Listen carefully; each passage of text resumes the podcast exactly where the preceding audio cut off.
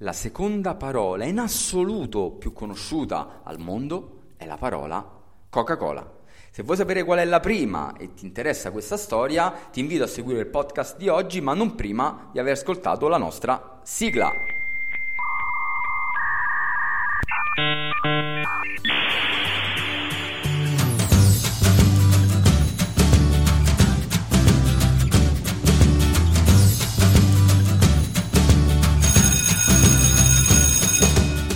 Allora, allora, la storia di oggi è un po' particolare, ma andiamo per gradi. Eh, mi sono imbattuto in questo report mentre facevo uno studio sui comportamenti eh, delle persone sul web, di, come, eh, di quali sono i personaggi più influenti, gli hashtag più utilizzati, eh, le parole più ricercate e proprio in questa ricerca mi sono imbattuto in questo report dove eh, spiegava le quantità e le motivazioni per cui la parola Coca-Cola è in assoluto la seconda più conos- parola più conosciuta e utilizzata sul nostro pianeta. Eh, non è, nonostante insomma, eh, l'importanza e il valore del brand dell'azienda americana eh, sia così ampio, sinceramente questa informazione mi ha abbastanza eh, stupito. Tuttavia oggi voglio raccontarti la storia dell'azienda Coca-Cola con uno dei suoi più grandi asset, e cioè la Fanta, che non so se lo sai, ma ha, una, ha un grande cuore italiano. Ma andiamo per gradi.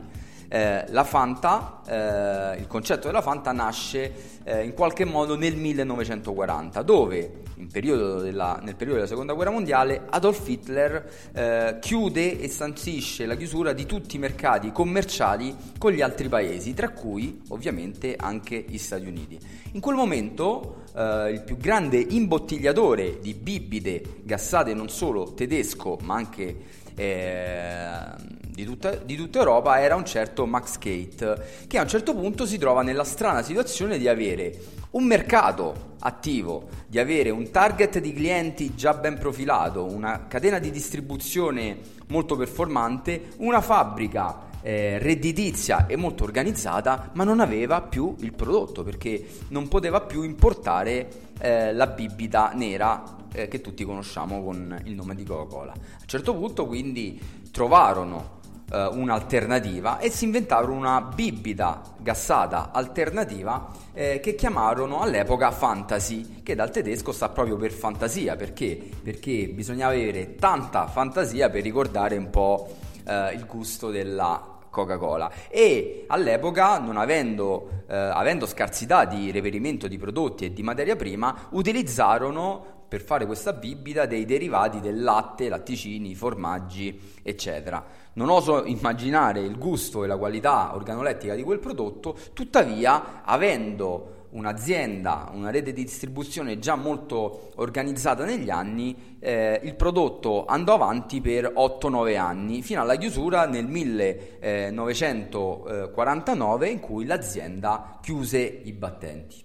Qualche anno dopo, nel 1955, un imprenditore eh, italiano de- dell'azienda Snibeg, che, st- che, sta per Società Napoletana Imbottigliamento Bevande Gassate, eh, ri- riprende un po' quel concetto della fantasy, eh, solo che ci aggiunge dei prodotti di qualità, eh, in particolare le arance, dove l'Italia è uno dei più grandi produttori al mondo, non solo per quantità, ma anche e soprattutto per qualità. E quindi crea una bibita eh, gassata, ma con inserto di, inserendo proprio questo prodotto di qualità che è l'arancia. In più, a rendere eh, e velocizzare il processo di successo fu la tipologia di bottiglia in cui venne imbottigliata, eh, la famosa ring battle che è quella bottiglia in vetro con tutte le zincature orizzontali, eh, insomma, da cui insomma, una bottiglia iconica fino a, fino a fine anni 90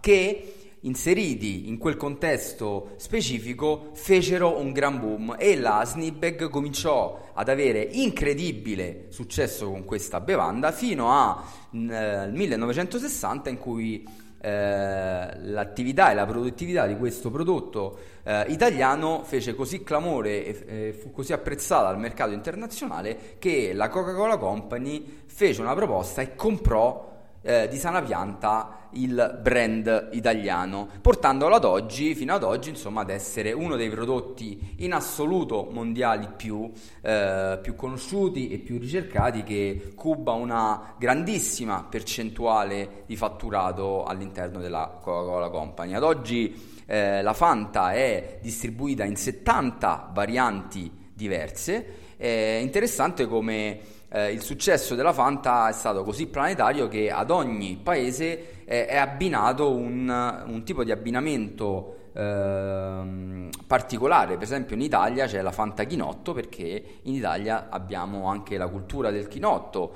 eh, in Romania è abbinata alla ciliegia e così via. Quindi l'azienda eh, americana ha poi nel tempo convertito il prodotto Fanta abbinandolo alle caratteristiche, gusti e esigenze di ogni tipologia di paese. Eh, spero che la storia di eh, della Fanta eh, ci rende in qualche modo anche orgogliosi, nonostante io non sono certo un fautore delle bibite gassate, non sono né un consumatore né tantomeno eh, un acquirente, tuttavia eh, è bello vedere come la creatività italiana venga Uh, venga pagata a tutti i livelli. Eh, non, mi, non, mi, scordo la promessa che ti ho fatto all'inizio, cioè qual è la parola più conosciuta al mondo? È la parola ok. Spero che questo tema sia stato di tuo gradimento. Ci vediamo alla prossima. Ciao da Valerio di Marketing Creativo. Ciao.